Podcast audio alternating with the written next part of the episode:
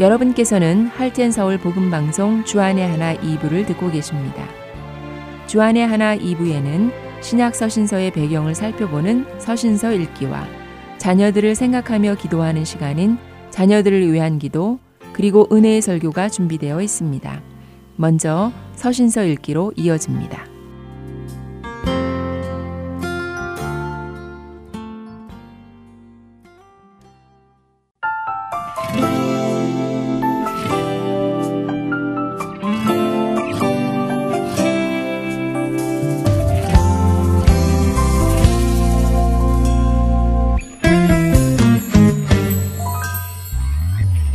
안녕하세요 청취자 여러분, 서신서 읽기의 김민석입니다. 오늘 소개해드릴 서신서는 히브리서입니다. 히브리서는 신약 성경 중에서 구약에 대한 지식이 없으면 이해하기가 어려운 성경 중 하나로 알려져 있습니다. 왜냐하면 이 서신서에는 구약 성경의 말씀이 장마다 있고 또 이스라엘의 제사장 직분과 희생제사 제도에 관한 내용들의 영적인 해설이 줄거리를 이루고 있기 때문입니다. 그러다 보니 어떤 분들은 이 히브리서를 이해하기 어렵다고 읽기를 포기하기도 하는데요. 그만큼 성경에 대한 기본 지식이 없이는 읽는 것조차 쉽지 않습니다. 그러나 동시에 성경에 대한 기본 지식을 가지고 히브리서를 본다면 구약 성경과 예수님을 연결시켜 그분이 어떤 분이신지를 더 깊이 생각하게 되며 이해하게 될 것입니다.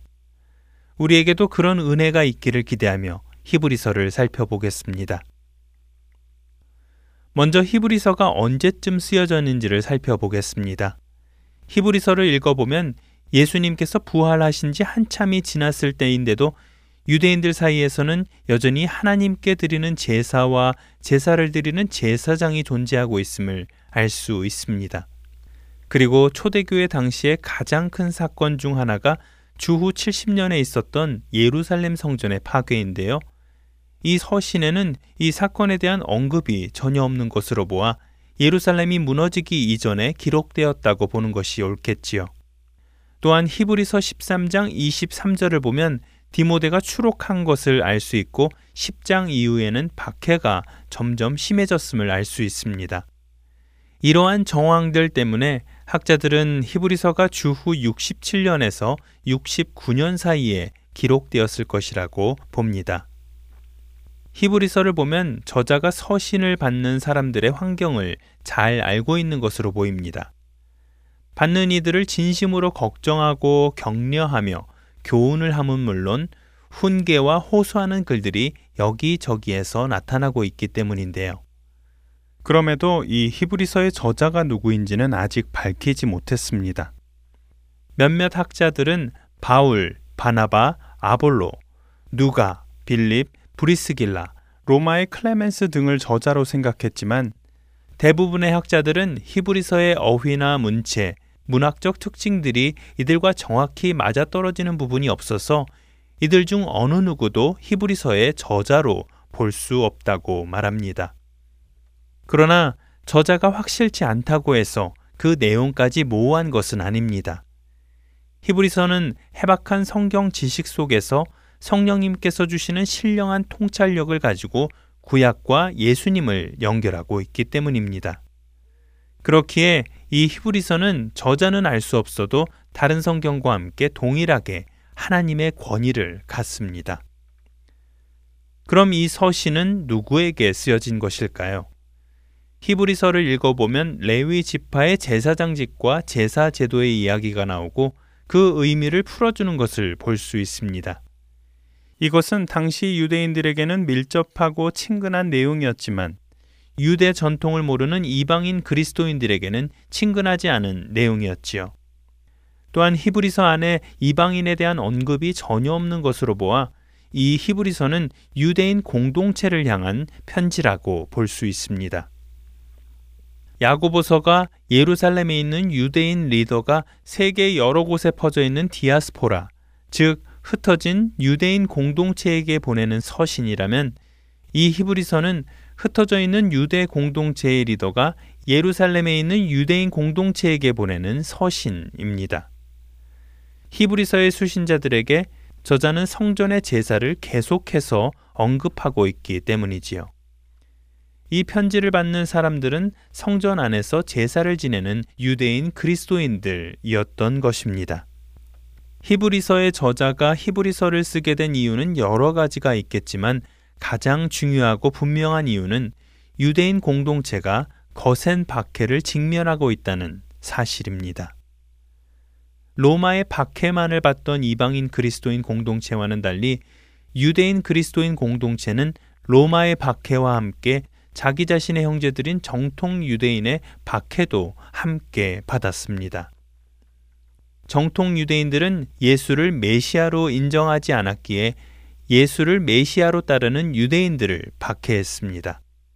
그들은 성전에서 제사 지내는 것을 강요받았고 희생제물을 드릴 것을 강요받았습니다. 그리고 이런 것들을 거부하면 유대 공동체 안에서 퇴출당하는 위험에 놓여 있었지요. 이런 상황 속에서 어떤 성도들은 잠시 박해를 피해 정통 유대교에 다시 돌아갔다가 나중에 상황이 나아지면 다시 그리스도교로 돌아오자는 생각이 퍼졌습니다. 그렇게 하더라도 하나님께서는 자신들을 용서하실 것이라고 정당화하면서 말이지요. 그런 생각을 가진 자들을 향해 히브리서 저자는 6장 4절에서 8절의 말씀을 전합니다.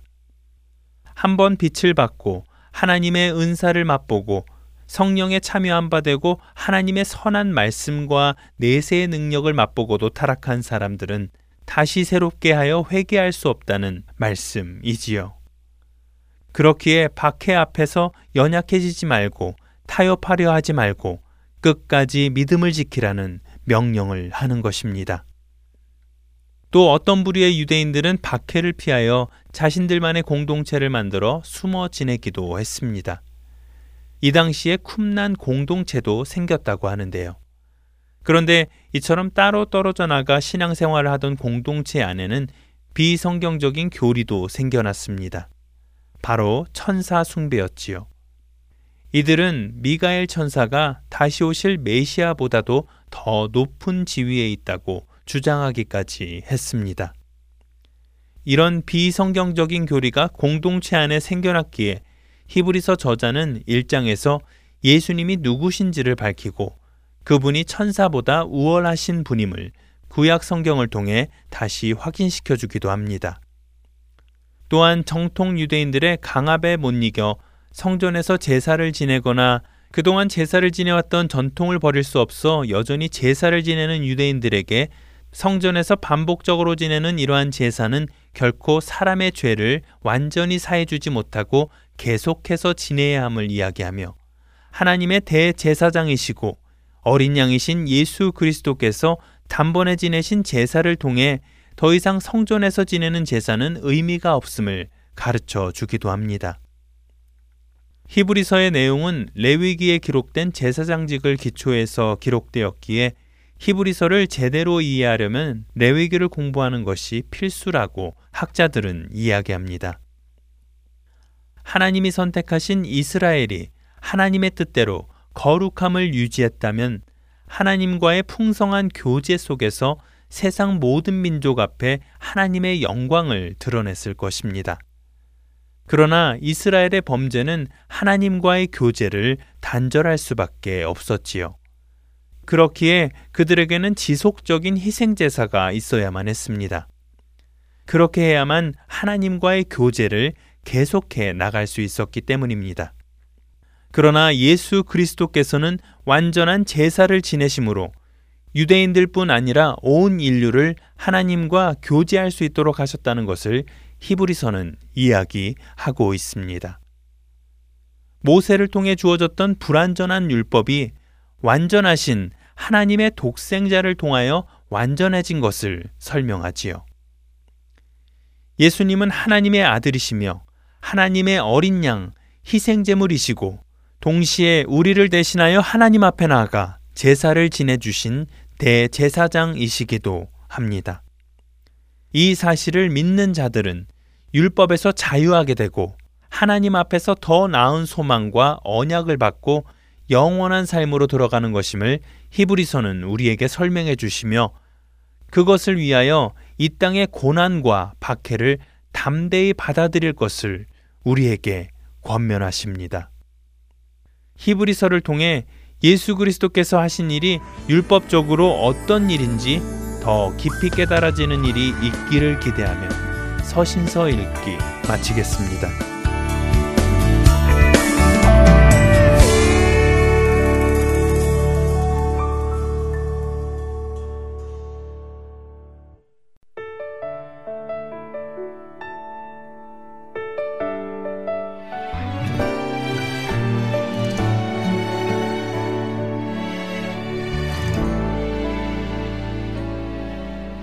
이제는 내가 없고 오직 예수님만 내 안에 살아계신 오직 예수님만 찬양하며 살리라 예배하며 살리라 내 안에 계시는 오직 예수님만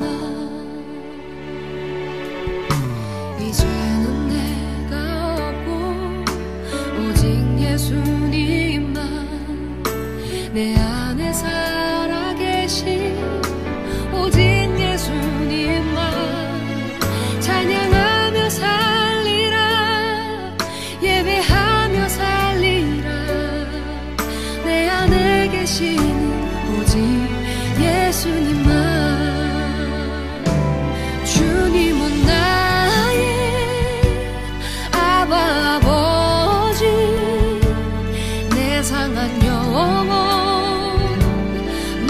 만지시고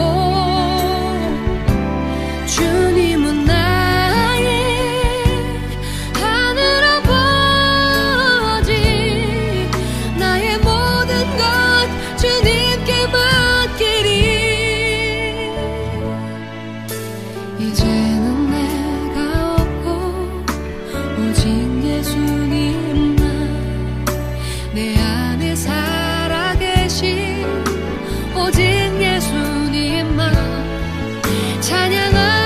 아버지 나의 모든 것 주님께 맡기리 이제는 내가 없고 오직 예수님만 내 안에 살아계신 오직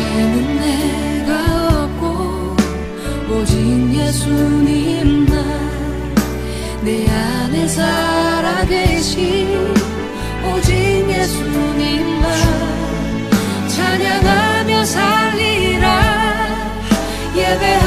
주님만 내 안에 살아계신 오직 예수님만 찬양하며 살리라 예배하며 살리라 내 안에 계시는 오직 예수님만 주님 나 세상은 영원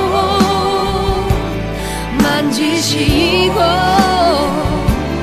주님은 나의 하늘 아버지 나의 모든 것 주님께 맡기리 이제는 내가 주님과 함께 십자가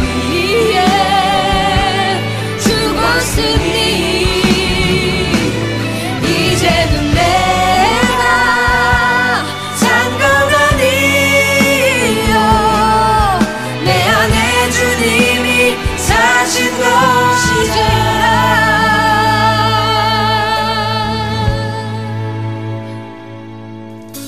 이제는 내가 없고 오직 예수님만 내 안에 살아계신 오직 예수님만 찬양하며 살리라 예배하며 살리라 내 안에 계시는 오직 예수님만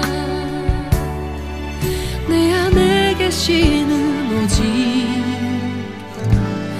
예수님만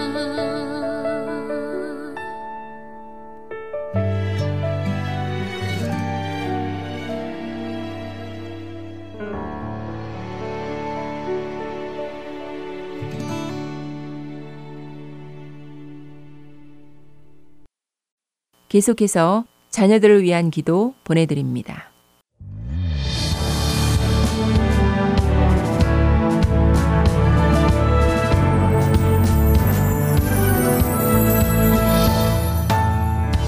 애청자 여러분 안녕하세요. 자녀들을 위한 기도 시간의 데보라 조이입니다. 오늘은 하나님은 우리의 방패이시다 라는 주제로 주님께 찬양드리며 이 프로그램을 시작하기 원합니다. 하나님은 우리의 방패가 되시며 우리를 보호해 주시는 아버지이십니다. 하나님의 말씀을 여러분과 나누겠습니다. 시편 18편 1절에서 3절 그리고 30절에서 35절까지 말씀입니다. 나의 힘이신 여호와여, 내가 주를 사랑하나이다. 여호와는 나의 반석이시요, 나의 요새시요, 나를 건지시는 이시요, 나의 하나님이시요, 내가 그 안에 피할 나의 바위시요, 나의 방패시요, 나의 구원의 뿌리시요, 나의 산성이시로다. 내가 찬송받으실 여호와께 아뢰리니 내 원수들에게서 구원을 얻으리로다. 하나님의 도는 완전하고 여호와의 말씀은 순수하니 그는 자기에게 피하는 모든 자의 방패시로다. 여호와 외에 누가 하나님이며 우리 하나님 외에 누가 반석이냐. 이 하나님이 힘으로 내게 띠띠우시며 내 길을 완전하게 하시며 나의 발을 암사슴 발같게 하시며 나를 나의 높은 곳에 세우시며 내 손을 가르쳐 싸우게 하시니 내 팔이 놋 활을 당기도다. 또 주께서 주의 구원하는 방패를 내게 주시며 주의 오른손이 나를 붙들고 주의 온유함이 나를 크게 하셨나이다. 한 구절도 보겠습니다. 시편 91편 1절에서 6절 그리고 14절에서 16절까지 말씀입니다.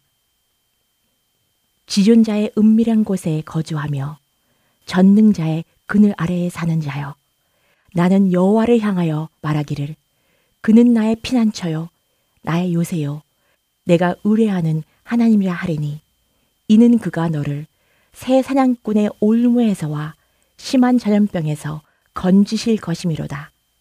그가 너를 그의 깃으로 덮으시리니 내가 그의 날개 아래에 피하리로다. 그의 진실함은 방패와 손방패가 되시나니 너는 밤에 찾아오는 공포와 낮에 날아드는 화살과 어두울 때 퍼지는 전염병과 밝을 때 닥쳐오는 재앙을 두려워하지 아니하리로다. 하나님이 이르시되 그가 나를 사랑한즉 내가 그를 건지리라. 그가 내 이름을 안즉 내가 그를 높이리라. 그가 내게 간구하리니 내가 그에게 응답하리라. 그들이 환난 당할 때에 내가 그와 함께하여 그를 건지고 영화롭게 하리라. 내가 그를 장수하게 함으로 그를 만족하게 하며 나의 구원을 그에게 보이리라 하시도다. 이 시간 우리의 방패 되시는 하나님께 찬양드리는 시간을 갖겠습니다.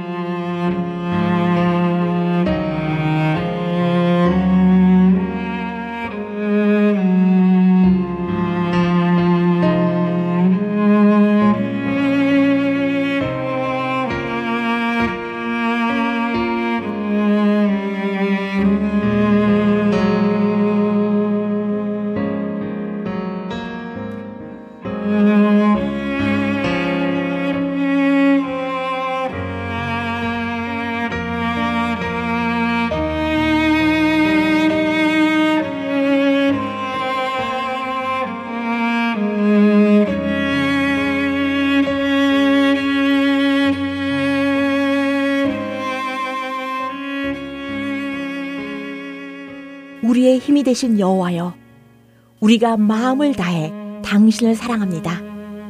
지극히 높으신 하나님의 은밀한 곳에 우리를 살게 하시고 전능자의 그늘에서 지낼 수 있도록 은혜 베풀어 주신 여호와를 높이 송축합니다. 하나님은 우리의 반석이시요 요새시며 우리를 구하는 분이십니다. 주님은 우리가 피할 바위시며 방패시고 우리의 피난처이십니다. 우리가 여호와께 부르짖을 때 우리를 강한 대적과 원수들에게서 구하시는 아버지를 높이 찬양합니다. 우리가 곤경에 처했을 때 보호해 주시며 안전한 곳으로 인도하시고 우리를 기쁘게 여겨 구원해 주신 하나님을 경배합니다. 여호와 외에 반석 대신 하나님이 어디 있습니까? 자비로운 자에게 주의 자비를, 흠없는 자에게 주의 완전하심을, 깨끗한 자에게 주의 깨끗하심을 보이시는 하나님을 영원히 찬송합니다. 아멘. 이제 두 번째로 고백의 시간입니다. 이 시간에는 주님 앞에 회개 기도하는 시간을 갖겠습니다.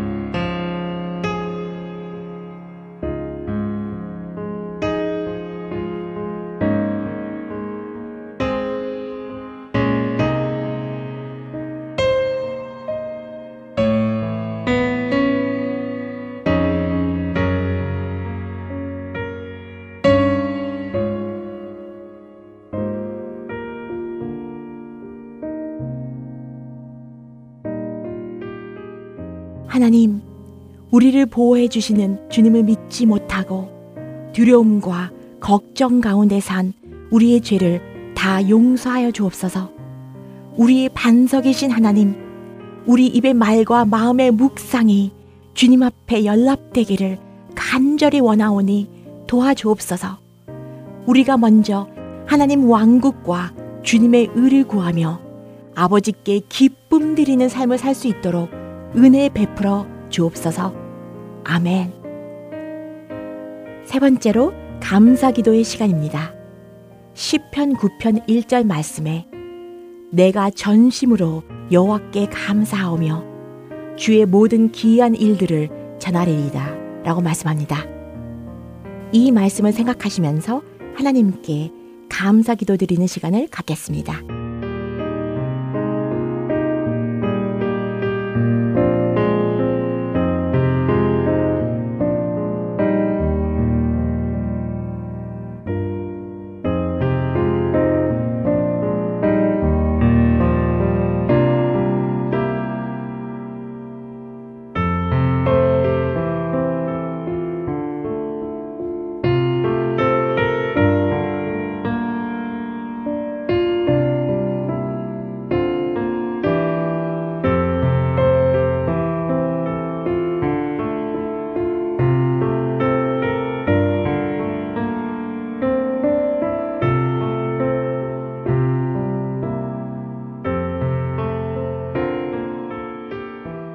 하나님, 우리를 먼저 사랑해 주셔서 우리에게 그 놀라운 사랑을 알고 믿게 하시며 그 안에서 살게 하시는 하나님께 감사드립니다. 아버지의 완전한 사랑으로 두려움을 내쫓아 주시고 우리를 자유케 하시며 주님의 말씀으로 우리의 영혼을 소생시켜 주시는 하나님께 감사드립니다.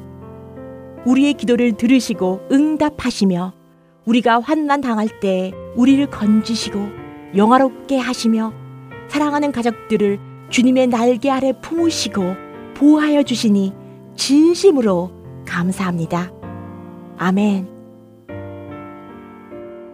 이제 중보기도의 시간입니다. 에베소서 6장 11절에서 13절까지 말씀입니다. 마귀의 간계를 능히 대적하기 위하여 하나님의 전신갑주를 입으라. 우리의 씨름은 혈과 육을 상대하는 것이 아니요 통치자들과 권세들과 이 어둠의 세상 주관자들과 하늘에 있는 악의 영들을 상대함이라. 그러므로 하나님의 전신갑주를 취하라. 이는 악한 날에 너희가 능히 대적하고 모든 일을 행한 후에 서기 위함이라. 오늘은 이 말씀을 생각하시면서 사랑하는 자녀 세대를 위해 기도하겠습니다.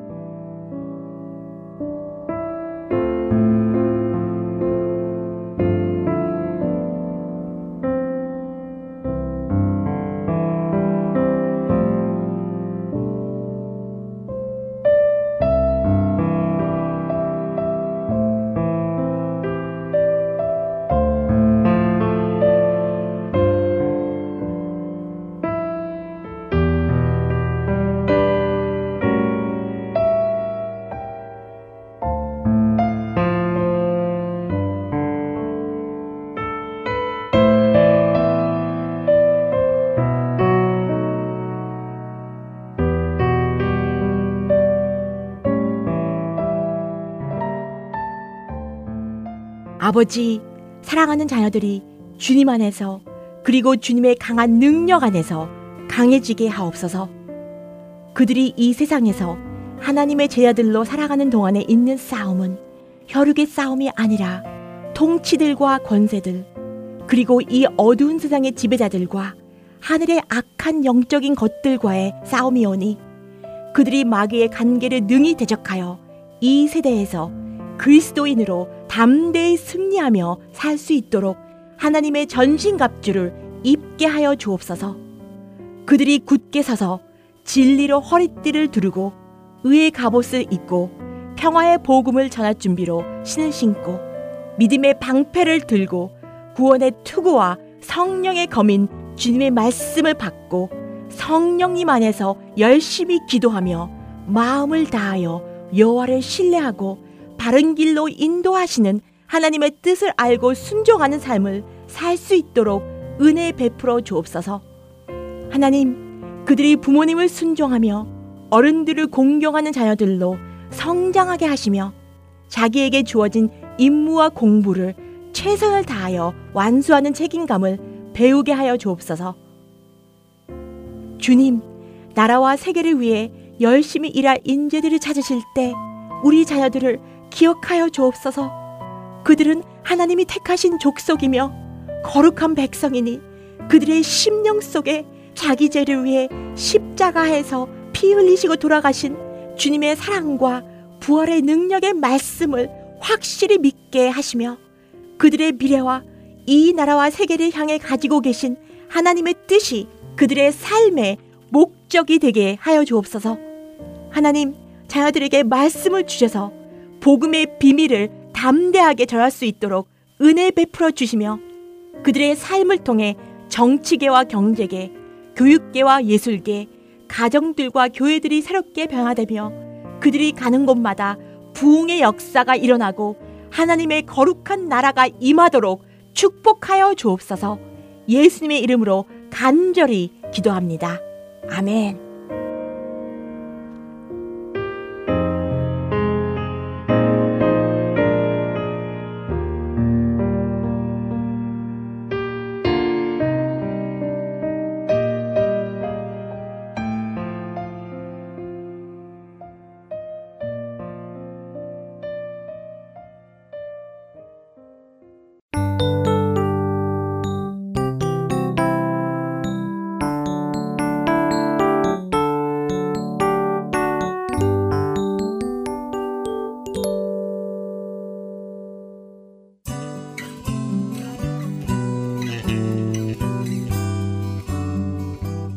안녕하세요. 저는 미네소타에 살고 있는 차동욱 봉사자입니다.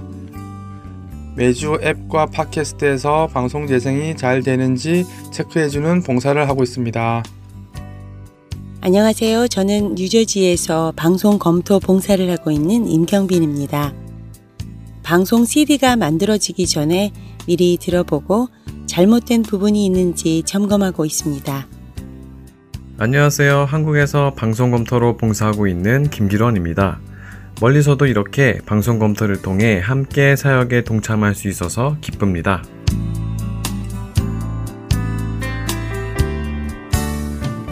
영혼을 살리고 세우는 방송을 만들기 위해 방송 제작 봉사, 아나운싱 봉사, 편집과 번역 봉사 등 방송 제작에 관련된 봉사에 참여하실 분들은 할텐서울 방송사 전화번호 602-866-8999로 연락주시기 바랍니다.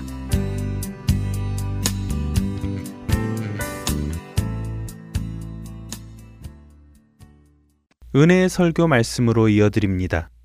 오늘 설교 말씀은 소천하신 옥한흠 목사님께서 2004년 10월 2일에 설교한 염려를 극복하는 기도의 특징이라는 제목의 말씀 전해주십니다. 성경 본문은 필립보서 4장 6절과 7절입니다. 은혜의 시간 되시길 바랍니다.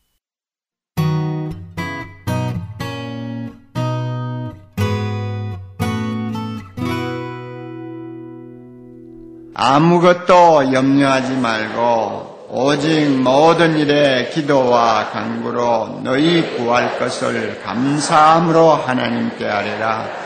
그리하면 모든 지각에 뛰어난 하나님의 평강이 예수 안에서 너희의 마음과 생각을 지키시리라. 할렐루야. 예.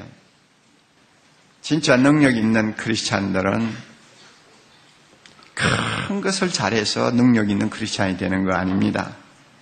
우리가 아마 죽었다 깨도 베드로처럼 살 수 있겠어요? 바울처럼 사역할 수 있겠어요? 우리가 아무리 기도 많이 하고 새벽마다 주님 앞에 매달려도 하나님이 시대적으로 한 번씩 사용하시는 위대한 종들이 체험하는 그런 능력과 역사를 우리 모두가 체험하고 사는 것 아닙니다. 하나님은 굵직굵직한 일들은 특별히 선택하신 몇 사람을 이용하셔서 사용하시지만은 진짜 중요하고 본질적인 일은 이름도 빛도 없이 평생 주님 바라보고 사는 평범한 성도들을 통해서 일하십니다. 우리와 같은 사람들을 통해서 일하십니다. 그런데 이 우리라고 하는 평범한 우리 존재들이 세상 사람과 어떤 점에서 다른가? 어떤 점에서 우리는 능력이 있는가? 어떤 점에서 우리는 감동을 줄 수 있는가? 어떤 점에서 우리는 하나님의 이름을 부르는 자다움이 있는가 하는 것은 무슨 대단한 이적 기사를 행하는 데서 나타나는 것도 아니고 누구보다도 기도를 몇 시간씩 더 한다고 하는 데서 나타나는 것이 아니라고 봅니다. 가장 평범한 데서 표가 납니다. 그 평범한 중에 하나가 뭔지 아세요? 염려를 다루는 자세가 다릅니다. 염려를 극복하는 비결을 갖고 사는 데서 그 다른 모습이 나타납니다. 여러분, 우리가 잘 아는 바와 같이 참 세상은 복잡합니다. 복잡하다는 말은 염려거리가 그만큼 산적해 있다는 것입니다. 염려하지 아니하고 하루를 보낼 수 있습니까? 어떻게 보면 사람은 염려하기 위해서 이 세상에 태어난 것 같습니다. 점점 살기가 어려워집니다. 불안해집니다. 전에는 우리 한반도 안에서 그저 내 잘났다 하면은 큰 걱정 없이 살 수 있고, 그 다음에 막 우리끼리만 그래도 제대로만 하면 먹고 살기에 그렇게 어렵지 않았는데, 이제는 세계화 시대입니다. 자기 나라가 잘 된다고 잘 되는 거 아니에요. 내가 아무리 잘해도 다른 나라 압력에 의해서 우리가 잘하던 것을 다 포기할 수도 있는 거예요. 이제는 경쟁을 해도 우리끼리 경쟁이 아니에요. 한 동네 안에서 경쟁이 아니에요. 지구촌에서 경쟁입니다. 그러니까 얼마나 염려거리가 많이 쌓이는지요. 점점 살기가 불안해지는 것 사실입니다. 가난이 남의 이야기가 아닙니다. 하루아침에 가난해질 수 있어요. 엄청난 질병이 계속 번지고 있습니다. 어제 멀쩡하던 사람이 오늘 갑자기 소망을 잃어버리는 사태들을 우리는 하도 많이 봅니다. 질병이 그냥 만연합니다. 얼마나 길에서는 사고가 빈번하게 일어납니까? 실패라는 것은 옛날에 못난 사람, 특별히 능력이 없는 사람에게만 오는 줄 알았는데 오히려 요즘에는 똑똑하다는 사람이 더 실패를 많이 한다고 말이에요. 실직에 염려도 많고 자녀들 하나하나 키우면서 보면 애 하나에 염려 주머니가 한 5개는 달려있는 거 보잖아요. 애 둘이면 10개의 염려 주머니를 달고 있는 거예요. 그러니까 그 염려를 누가 다 해야 되느냐? 부모가 다 해야 된다는 거예요. 부모가 다 하면서 자라요. 저는 손자, 손녀를 며칠 데리고 있는데 이놈들은 태어날 때부터 염려 주머니를 한 11개씩 달고 나오는 것 같아요. 그래 쳐다보면 저에 비해서 내가 은근히 인간적으로 염려해야 될 것이 한 10가지는 되는 것 같아요. 얼마나 염려가 많은지요. 노후는 어떻게 살 것이냐, 그때까지 살지 안 살지도 모르면서 노후 걱정도 해야 되고, 그리고 죽음에 대한 걱정도 해야 되잖아요. 그래서 제가 가만히 생각해 보니까 그래요. 참 사람은 끝이 없어요. 그래서 인간은 염려를 떼놓고 살 수 없어요. 숨을 쉬지 아니하면 살 수 없듯이 염려를 하지 아니하면 살 수 없는 것이 인간 실존의 모습인 것 같아요. 이것을 아니올시다 하고 부인한다면 좀 위선이 아닐까 그런 생각을 합니다. 전도서 2장 23절에 유명한 말씀이 있잖아요. 우리 인생을 놓고 이렇게 이야기합니다. 솔로몬과 같은 팔자 좋은 인간도 이렇게 이야기합니다. 일평생에 근심하며 수고하는 것이 슬픔뿐이라. 그랬으니까 우리 인생을 세 마디로 요약할 수 있다는 것이죠. 한평생 우리 인생이 살다가 가는데 세 마디로 요약할 수 있어요. 근심, 수고, 슬픔. 인생을 우리가 세 마디로 정의하면 세 마디요. 제일 먼저 염려요. 밤낮으로 쉬지 못하고 염려한다고 그랬어요. 밤낮으로 쉬지 못하고 고생하고 노동하는 것이 인간이라고 그랬어요. 그리고 그 결과는 뭐냐? 그 결과는 슬픔밖에 남는 것이 없다고 그래요. 이게 인간이에요. 잘 살든 못 살든 왕이든 평민이든 절대 구별이 없어요. 5,000년 전의 사람이나 오늘 21세기를 사는 사람이나 똑같아요. 이게 인간이거든요. 그럼 예수 믿는 사람은 좀 다르냐? 조금 다른 데가 있기는 있어요. 그런데 좀 다른 데가 있기는 있는 것 같지만 속으로 깊이 들어가 보면 염려를 하고 있다는 데서는 별 차이가 없어요. 염려의 그 강도가 조금 다르기는 하고 염려를 다루는 면이 좀 틀리기는 하고 어떤 면에는 염려로부터 자유하는 은혜를 누리는 일들이 자주 있지만은 깊이 들어가 보면 염려를 끌어안고 산다는 점에는 안 믿는 사람이나 믿는 사람이나 별 차이가 없다고 말이에요. 목사나 장로나 별 차이가 없더라 그 말이에요. 새벽에 열심히 나오는 사람이나 새벽을 못 깨우는 사람이나 별 차이가 없더라 그 말이에요. 다 염려를 마음에 안고 살아요. 옥목사 보고도 물으면 염려 없이 사는 날이 없다고 나는 대답하고 싶어요. 염려가 있어요. 틀림없이. 염려를 끌어안고 살아요. 이게 인간의 참모습입니다. 그러니까 오늘 우리가 읽은 말씀 아무것도 염려하지 말고 글쎄 이 말씀이 실용성이 있는 말씀인가? 나에게 정말로 뭔가 실천이 가능한 말씀인가 하는 의심을 할 수밖에 없는 것입니다. 정말 우리가 염려를 하지 않고 살 수 있을까? 한번 자문해보지 아니할 수가 없어요. 그런데 우리는 경험적으로 한 가지 분명히 자신있게 이야기할 수 있는 것이 있습니다. 이게 뭐냐 하면 염려는 쓸데없는 짓이라는 것입니다. 그거는 확실히 말할 수가 있어요. 저는 염려를 괜한 안달이라고 그렇게 제 별명을 붙입니다. 괜한 안달이에요. 괜히 필요 없는 거 끌어안고 실험하는 것이 염려라고 그래요. 염려를 어떤 사람은 멋있게 표현을 했어요. 자동차에 기아를 중립에다 갖다 놓고는 엑셀레이터를 마음껏 밟아대는 것이 염려다. 괜찮은 비유라고 봅니다. 그렇잖아요. 그 기아를 중립에 갖다 놓고 엑셀레이터 밟아내면 소리도 요란하고 굉장하죠. 그러나 차는 꼼짝도 안 합니다. 괜히 쓸데없는 짓이요. 기름만 낭비하는 것이고요. 아무 안 해도 될 일을 하는 것이 염려거든요. 그것보다 더 멋진 예화가 있어요. 여러분 아마 들은 기억이 날 거예요.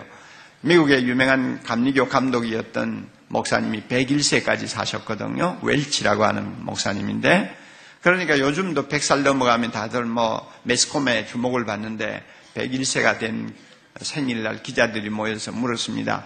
목사님, 앞으로 살 일이 걱정이 안 되세요? 그랬어요. 그랬더니 목사님이 웃으면서 하는 이야기가 내가 말이야 31년 전 내가 은퇴를 했어. 근데 내가 그 은퇴하는 그때에 크게 깨달은 것 하나가 있었다고. 뭐냐면 난 목사지만 부끄럽게도 목사 일을 평생 해오면서 염려를 너무 많이 끌어안고 산 것 같아.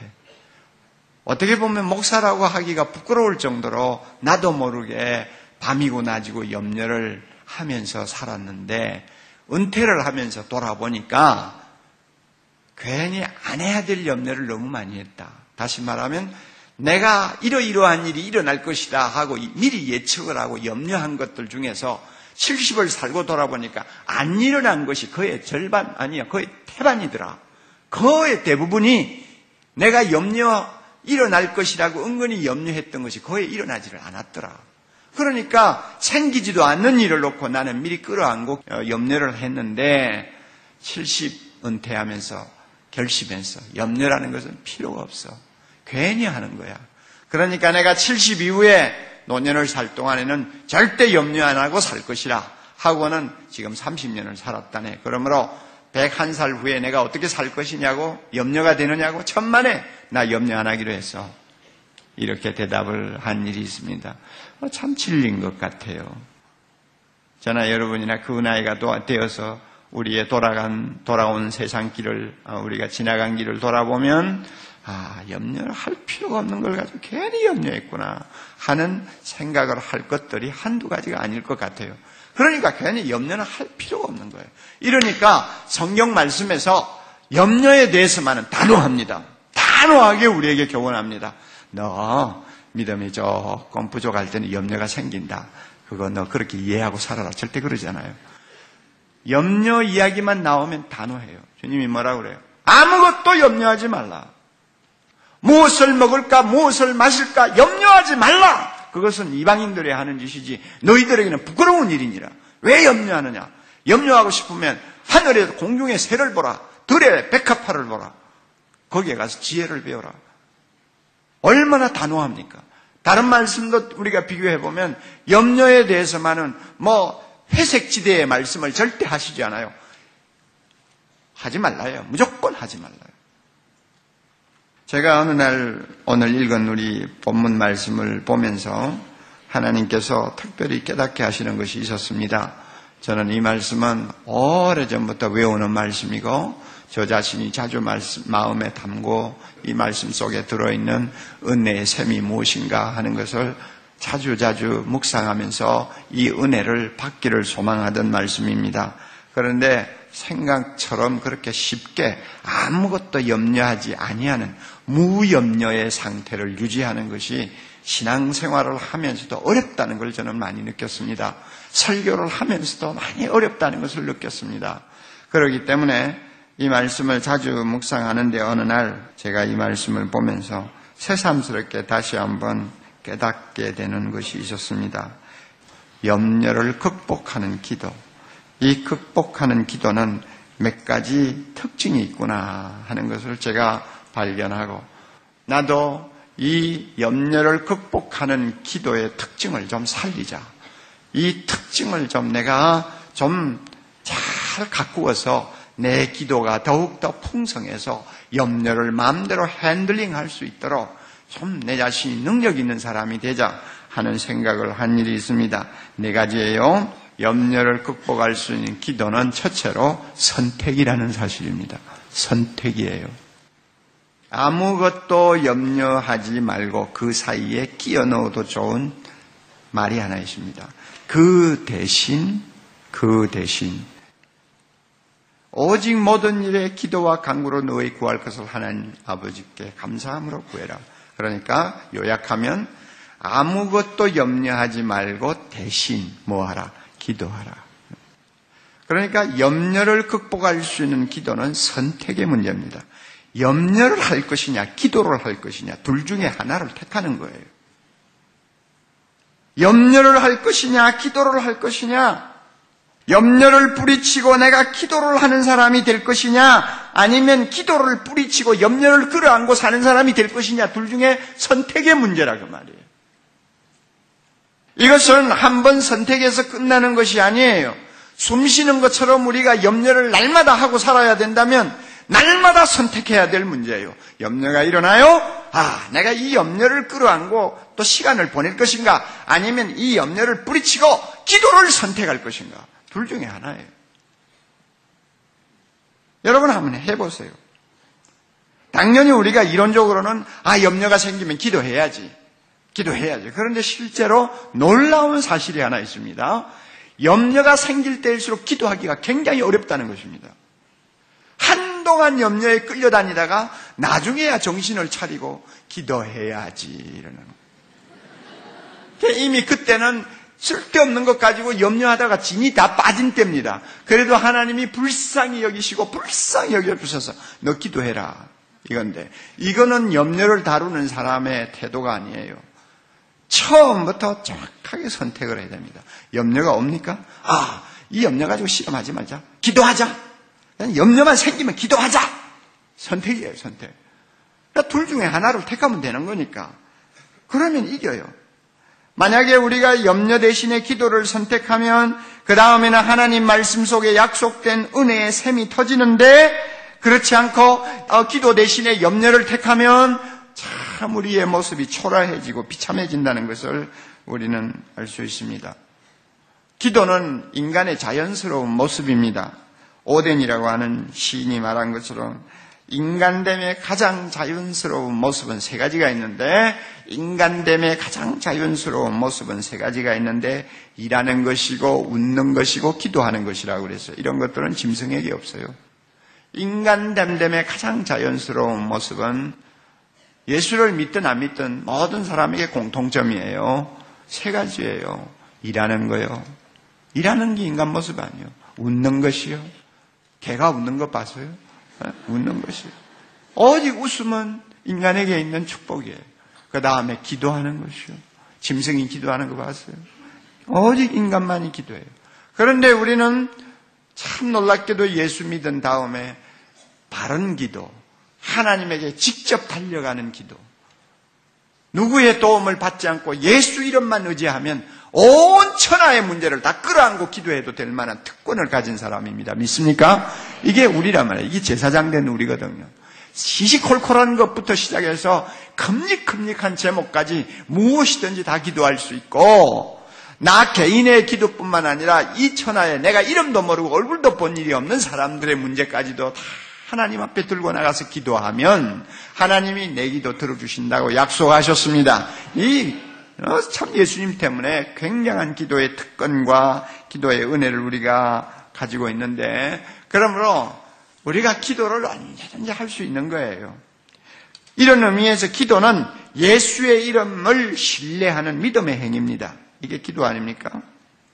하나님께서 예수님을 통해서 약속하신 신실한 말씀을 붙들고 주님 앞으로 나가는 것이 기도 아닙니까? 그러므로 기도는 믿음의 행위거든요. 따라서 염려가 옵니다. 염려가 오면 기도할 것이냐 염려할 것이냐 이걸 놓고 선택을 해야 될 때, 우리로 하여금 선택하게 만드는 이 근본 핵심은 믿음에 있습니다. 염려하지 말고 기도하라고 했으니까 내가 염려에 마음을 주지 말고 기도하자. 딱 선택하면 되는 거예요. 믿음의 선택입니다. 물론 우리가 현실적으로 보면 선택을 한다고 해서 아예 금방 염려를 떨어버리고 기도만 할 수 있다, 그건 아닙니다.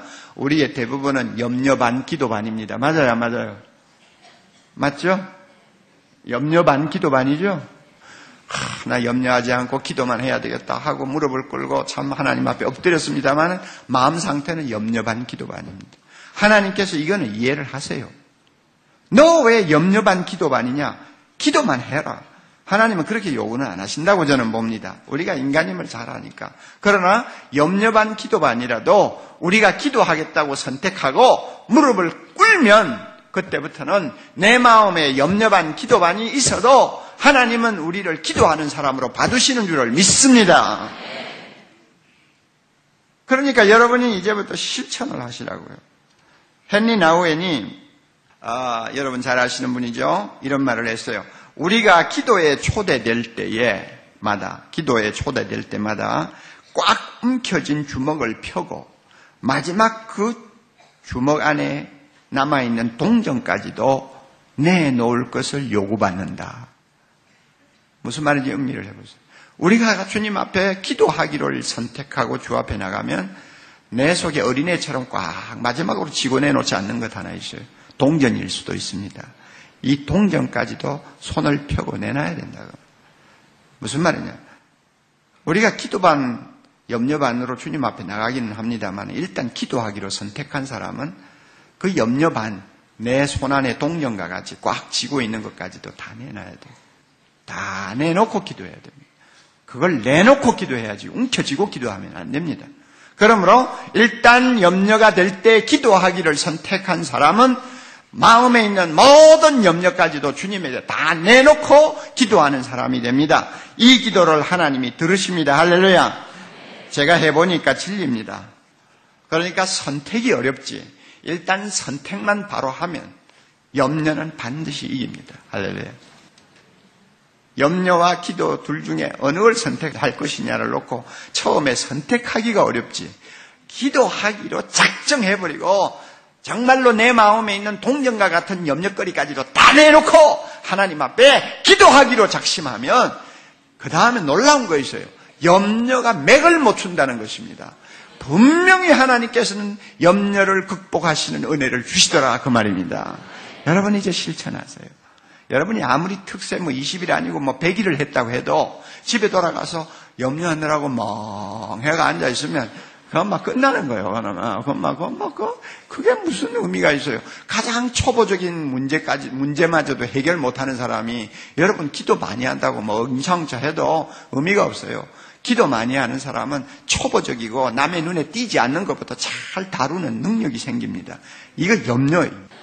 이것도 못 잡으면서 날마다 이러고 있으면 되죠. 다 염려가 올 때마다 기도하자 해버리면 우리 기도도 능력이 있어지고 기도도 쉬지 않고 하게 되고 기도를 통해서 은혜도 체험하고 우리 성도들이 그렇게 되기를 바랍니다. 이제 두 번째로 우리가 기억해야 될 원칙이 있습니다. 기도는 발견입니다. 염려를 극복하는 기도는 발견이에요.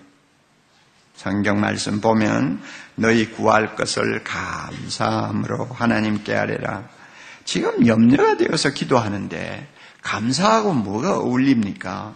감사거리가 눈에 들어올 것 같아요? 우리가 이론적으로 볼 때는 그것은 하나의 보기 좋은 수식어지 실제로는 의미가 없는 말씀처럼 보입니다. 지금 염려를 끌어안고 하나님 앞에 무릎을 꿇었는데 거기에 무슨 감사가 따라올 수 있어요?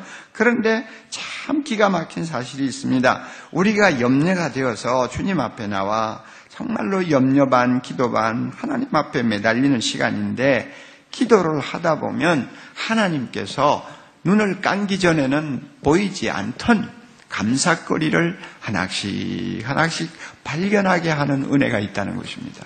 그래서 사실은 주십시오. 이거 해결해 주세요.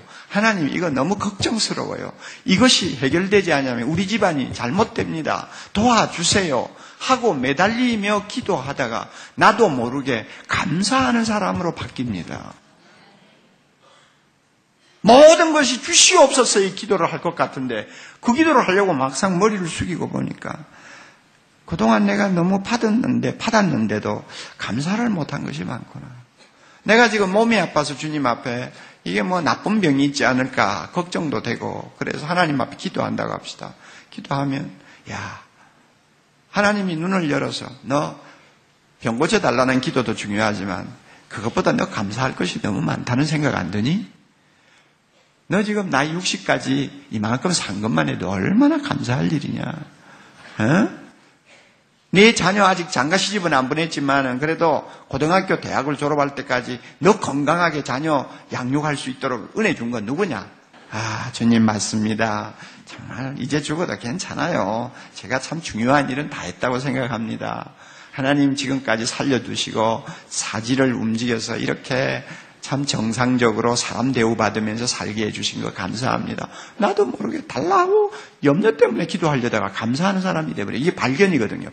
그래서요, 기도는 놀랍게도 감사를 발견하는 만원경 역할을 하고요. 멀리 있어서 감사할 것 같이 보이지 않던 것을 가까이 끌어당겨서 감사하게 만들어요. 기도는 현미경처럼 너무 작아서 감사할 거리도 못 된다고 생각되던 것을 큼직하게 키워서 그것 가지고 나도 모르게 감사하지 않으면 안 되도록 만드는 것이 기도입니다. 그래서 염려가 찾아올 때 기도하기로 선택했으니까 그렇게 선택하고 골방에 들어가 무릎을 꿇었더니 나도 모르게 하나님 앞에 감사하는 사람으로 바뀌더라 그 말입니다. 그런데 이렇게 감사하는 기도가 가슴에 가득한 사람에게는 염려가 설 땅을 잃어버립니다. 내 입에서 감사가 나오는데 무슨 염려가 그 사람을 끌고 다니면서 괴롭히겠어요. 골로새 4장 2절 기도를 항상 힘쓰고 기도에 감사함으로 깨어 있으라. 기도에 항상 힘써야 되는데 어떤 기도에 힘써야 되느냐? 감사하는 기도를 힘쓰라 그 말이요. 기도를 감사함으로 하라 그 말이에요. 이게 진리입니다. 우리나라의 시인으로서 널리 알려져 있는 어느 유명한 시인이, 수녀가 이런 기도를 했어요. 더 많이 감사하기 위해서 기도하자. 더 깊이 사랑하기 위해서 기도하자. 이제 무엇을 자꾸 달라고 보채기만 하는 기도는 그만하자고 나는 마음먹었다. 누구나 다 기도 많이 하다가 보면 이런 생각을 하게 됩니다. 염려거리를 끌어안고 주님 앞에 나왔습니다마는 막상 주님 앞에 엎드려 보니 달라고 하는 것은 너무 체면이었고 너무 감사거리가 많은데 내가 하나님 앞에 감사를 못했구나. 지금이라도 감사부터 먼저 하자 하는 사람으로 바뀌어버립니다. 이게 정상적으로 기도하는 사람의 자세예요. 마음에 잘 담아두세요. 염려를 극복하는 기도는 발견이다. 뭘 발견하는 거예요? 감사거리를 발견하는 것입니다. 감사함으로 하나님께 아뢰라. 세 번째로 염려를 극복하는 기도는 집중입니다. 집중이라는 의미를 아시죠? 오늘 우리가 읽은 본문 보면 세 가지 말을 강조하고 있습니다. 너희 기도하라, 간구하라, 아뢰라 하는 말씀이 계속 나오죠. 간구라는 말이 나오고 기도라는 말이 나오고 아뢰라는 말이 나오고 사실 또 똑같은 이야기 아닙니까? 똑같은 말을 세 번이나 연속으로 반복하는 것은 이것은 집중을 가르치고 강조를 가르칩니다. 기도라는 것은 집중하는 것임을 여러분이 아셔야 됩니다. 기도는 집중하는 것입니다. 누구 앞에 집중하는 거예요? 예, 무엇이든지 원하는 대로 구하라. 그리하면 내가 준다. 너희가 내 이름으로 무엇이든지 구하면 너희가 얻을 것이요 너희 기쁨이 충만하리라. 약속하신 하나님, 자기 아들을 아끼지 아니하시고 우리 모든 사람을 위하여 내어주시니가 어찌 그 아들과 함께 모든 것을 은사로 응답해 주시지 않겠느냐. 너희가 악할지라도 자녀에게 좋은 것을 줄 줄 알거든 하물며 하늘에 계신 너희 아버지께서 구하는 자에게 성령을 주시지 않겠느냐. 좋은 것을 주시지 않겠느냐. 약속하신 하나님에게 집중하는 것이 기도입니다. 네. 그러니까 이 집중을 하는 것을 강조하기 위해서 아랜다, 강구한다, 소원한다, 또 기도한다 여러 가지 단어를 반복하면서 계속 이야기하고 예수님이 가르쳐주신 교훈을 보면은 간청이라는 단어를 씁니다. 문을 안 열어주니까 밤중임에도 불구하고 계속 문을 두들기고 떠나지 아니하는 것을 간청이라고 그래서 구하는 것이요 기도가 뭐하는 것이냐. 구하는 것이요 기도가 뭐냐. 찾는 것이요 기도가 뭐냐. 문을 두드리는 것이요 언제까지냐. 얻을 때까지. 언제까지냐. 만날 때까지. 언제까지냐. 문이 열릴 때까지 집중하는 것, 이것이 기도다 그 말이에요. 염려를 극복하는 기도는 집중입니다. 자, 끝으로 또 하나, 염려를 극복하는 기도는 체험입니다. 체험. 자, 우리가 아무것도 염려하지 않고 기도하면 그리하면 모든 지각에 뛰어난 하나님의 무엇이 평강이 그리스도 예수 안에서 너희 마음과 생각을 지키시리라. 염려를 극복하는 기도는 우리에게 평강의 체험을 주십니다. 마음이 평안해지는 거예요. 이거는 응답하고는 관계가 없어요. 응답 이전의 평강은요, 응답받기 전인데 이상하게 나도 모르게 마음이 평안해지는 것입니다. 이것은 참 신비에 가까운 거예요. 그래서 지각에 뛰어난 평강이라고 그럽니다. 지각에 뛰어난 평강이라는 것은 설명을 할 수가 없어요. 희한하다, 신기하다. 논리적으로 우리가 뭐 이렇다고 어떻게 말을 할 수가 없어요. 희한한 거예요. 염려 때문에 가슴에 염려를 끌어안고 주님 보좌 앞으로 나가서 기도하면서 집중하면서 감사하면서 하나님 앞에 매달렸는데 기도하다가 보니까 이 마음이 이상하게 편안해지는 거예요. 이것은 기분이 아니에요. 기분은요, 상황이 바뀌면 금방 없어져 버리는 것입니다. 여러분, 기도 염려 때문에 기도하고 나서 30분 기도하고 나왔다고 해서 염려거리가 다 해결되는 것은 하나도 없다는 거 잘 아시지 않아요? 하나님이 응답하시는 방법은 여러 가지이기 때문에 내가 원하는 식으로 응답이 안 옵니다. 그러니까 한동안은 아무리 기도해도 염려거리가 남아있을 수가 있어요. 그럼에도 불구하고 놀라운 사실은 내 마음이 편안하다 그거예요. 이게 지각에 뛰어난 평강입니다. 이건 체험적인 것입니다. 기분이면 금방 날아가 버립니다. 기분이면 금방 날아요. 기분이 아니에요. 하나님이 주시는 특별한 은혜입니다. 내 마음이 평안한 거예요. 남편이 실직을 당해 있어요. 오늘도 아침에 나갔습니다만 무슨 직장을 얻어올 것이라고 보장 못해요. 그럼에도 불구하고 하나님이 우리와 함께 하시고 하나님이 내 기도를 들어주고 계시니까 이상한 배짱이 생겨가지고 마음이 편안한 거예요. 할렐루야! 아, 이러면 사는 것 아니요. 이러면 사는 거죠. 한나 기도에 대해서 설교할 때 성막에 와가지고 열심히 기도하고 갔죠. 그건 처음 하는 기도가 아니죠. 여러 번 했던 기도지요. 해마다 했던 기도지요. 그럼에도 불구하고 마침 그때는 엘리 제사장이 보는 앞에서 그저 큰 소리도 못하고 중얼중얼 하면서 열심히 기도하고 돌아갔는데 하나님이 놀라운 체험을 주셨어요. 마음의 평안. 그러니까 집에 돌아가자마자 얼굴에 무엇이 없었더라? 수색이 없었더라. 그게 평안이에요. 그거는 신비한 거예요. 내 영혼 평안해 평안해. 그게 아무나 부르는 찬송가입니까? 아무나 뭣도 모르고 부르면 그거는 이상한 유행가고요. 정말 우리가 부르는 이유가 있어요. 염려거리가 많은데도 정말로 주님 앞에 기도하기를 선택하고 기도하다가 감사거리를 발견하면서 감사하는 사람이 되고, 그래서 기도에 집중하다 보니까 주님께서 응답 이전에 내 마음에 평안을 주시더라고 말이에요. 그래서 내 영혼 평안해, 내 영혼 평안해요. 미국의 에드영이라고 하는 젊은 목사입니다. 그 목사님이 쓴 글을 하나 보니까 감동적인 글이 있어요. 어린 시절 초등학교에 다니던 시절에 아버지와 함께 저녁에 자기가 사는 동네 가까이 있는 큰 호수로 나갔습니다. 일몰이 너무나 화려했습니다. 해가 지는 모습, 호숫가에서 해가 떨어지고 그 해의 붉은 빛이 호숫가를 물들이는 것을 보는 것이 참 굉장히 장관이었습니다. 그래서 아버지가 얘야 오늘 해 지는 거 구경할래? 아빠 가요. 그래서 어린애를 데리고 아버지가 호숫가로 갔습니다. 해가 지는 황홀한 광경을 쳐다보면서 한참 시간을 보내고 드디어 날이 어두워지는데요. 이 애가 가만히 보니까 물속을 보니까 막 뱀들이 다니는 거예요. 그 호수는 길이가 1.5m나 되는 큰 물뱀들이 막 그냥 많이 있는 호수로 유명해요. 그런데 이놈 어린애가 처음 봤어요. 물뱀이 날이 어두워지니까 자기들이 서 있는 물가까지 막 그냥 몇십 마리가 그냥 몰려드는 거예요. 이 애가 막 겁에 잔뜩 질려가지고 어찌할 줄을 몰라가지고 있는데 그것을 본 아버지가 야 이제 돌아가자. 물뱀들이 많이 막 나오지? 무섭지? 야, 너 아빠 등에 업혀. 아, 그래서 아빠가 업히라고 그러니까 너무 좋아가지고 아빠의 큰 등에 그냥 업혔습니다. 그랬더니 아빠가 자기를 꼭 업고는 그 다음에 자그마한 손전등을 켜서 길을 이렇게 밝히면서 그 겁나는 물뱀이 있는 곳을 빠져나오는 그런 일을 경험을 했다고 합니다. 그것을 돌아보면서 이 목사가 그래요. 우리가 많은 염려와 두려움에 둘러싸여 물뱀들이 막 우글거리는 정말로 이제는 출구가 보이지 않는 답답한 환경에서도 하나님은 우리에게 말씀하셔. 염려거리가 많지. 너 내 등에 업혀.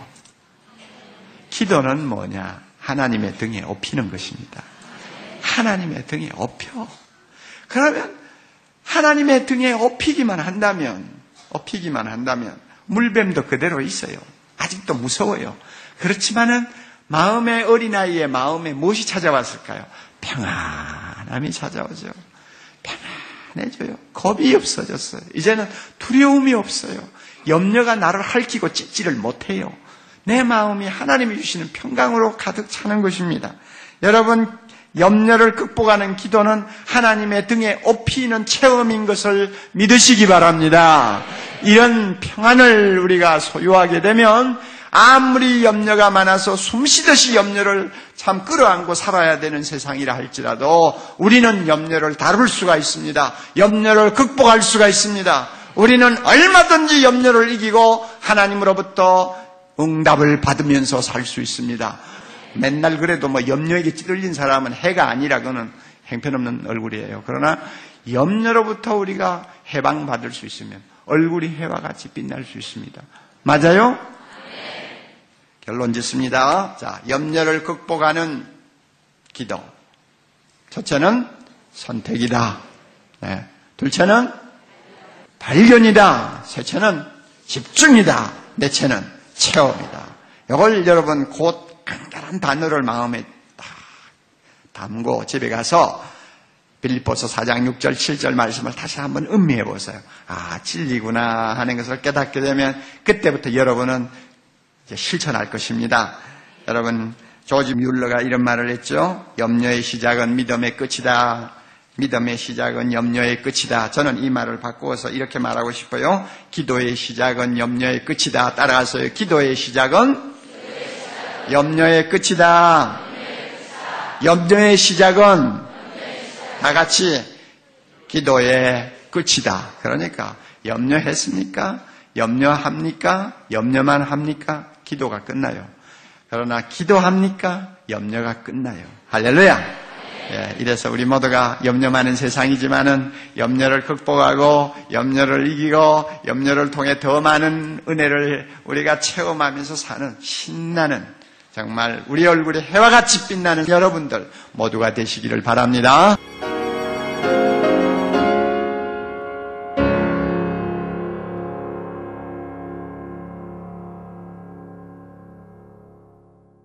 나의 기쁨 나의 소망 되시며 나의 생명이 되신 주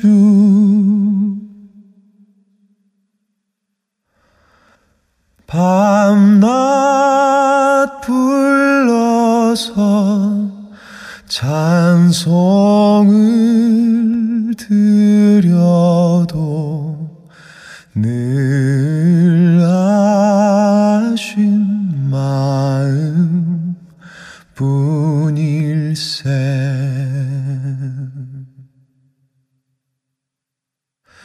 나의 사모하는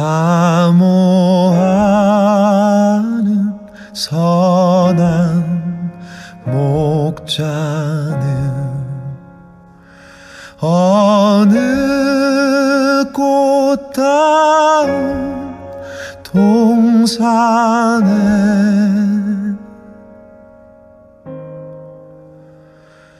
양의 무리와 늘 함께 가셔서 기쁨을 함께 하실까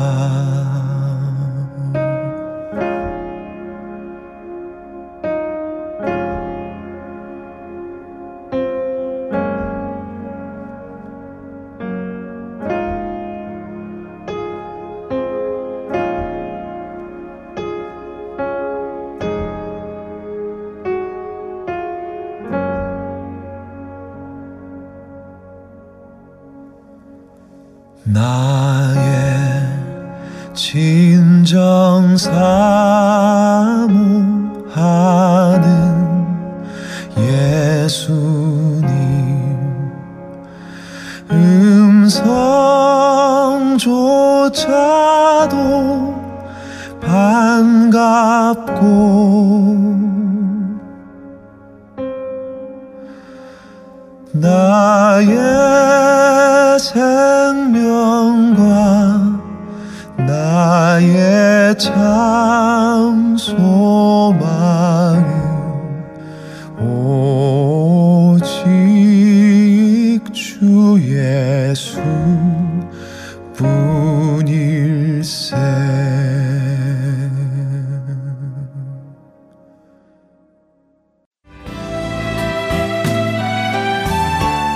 주안의 하나 2부 준비된 순서는 여기까지입니다. 함께해 주신 여러분께 감사드립니다. 다음 시간에 뵙겠습니다. 안녕히 계세요.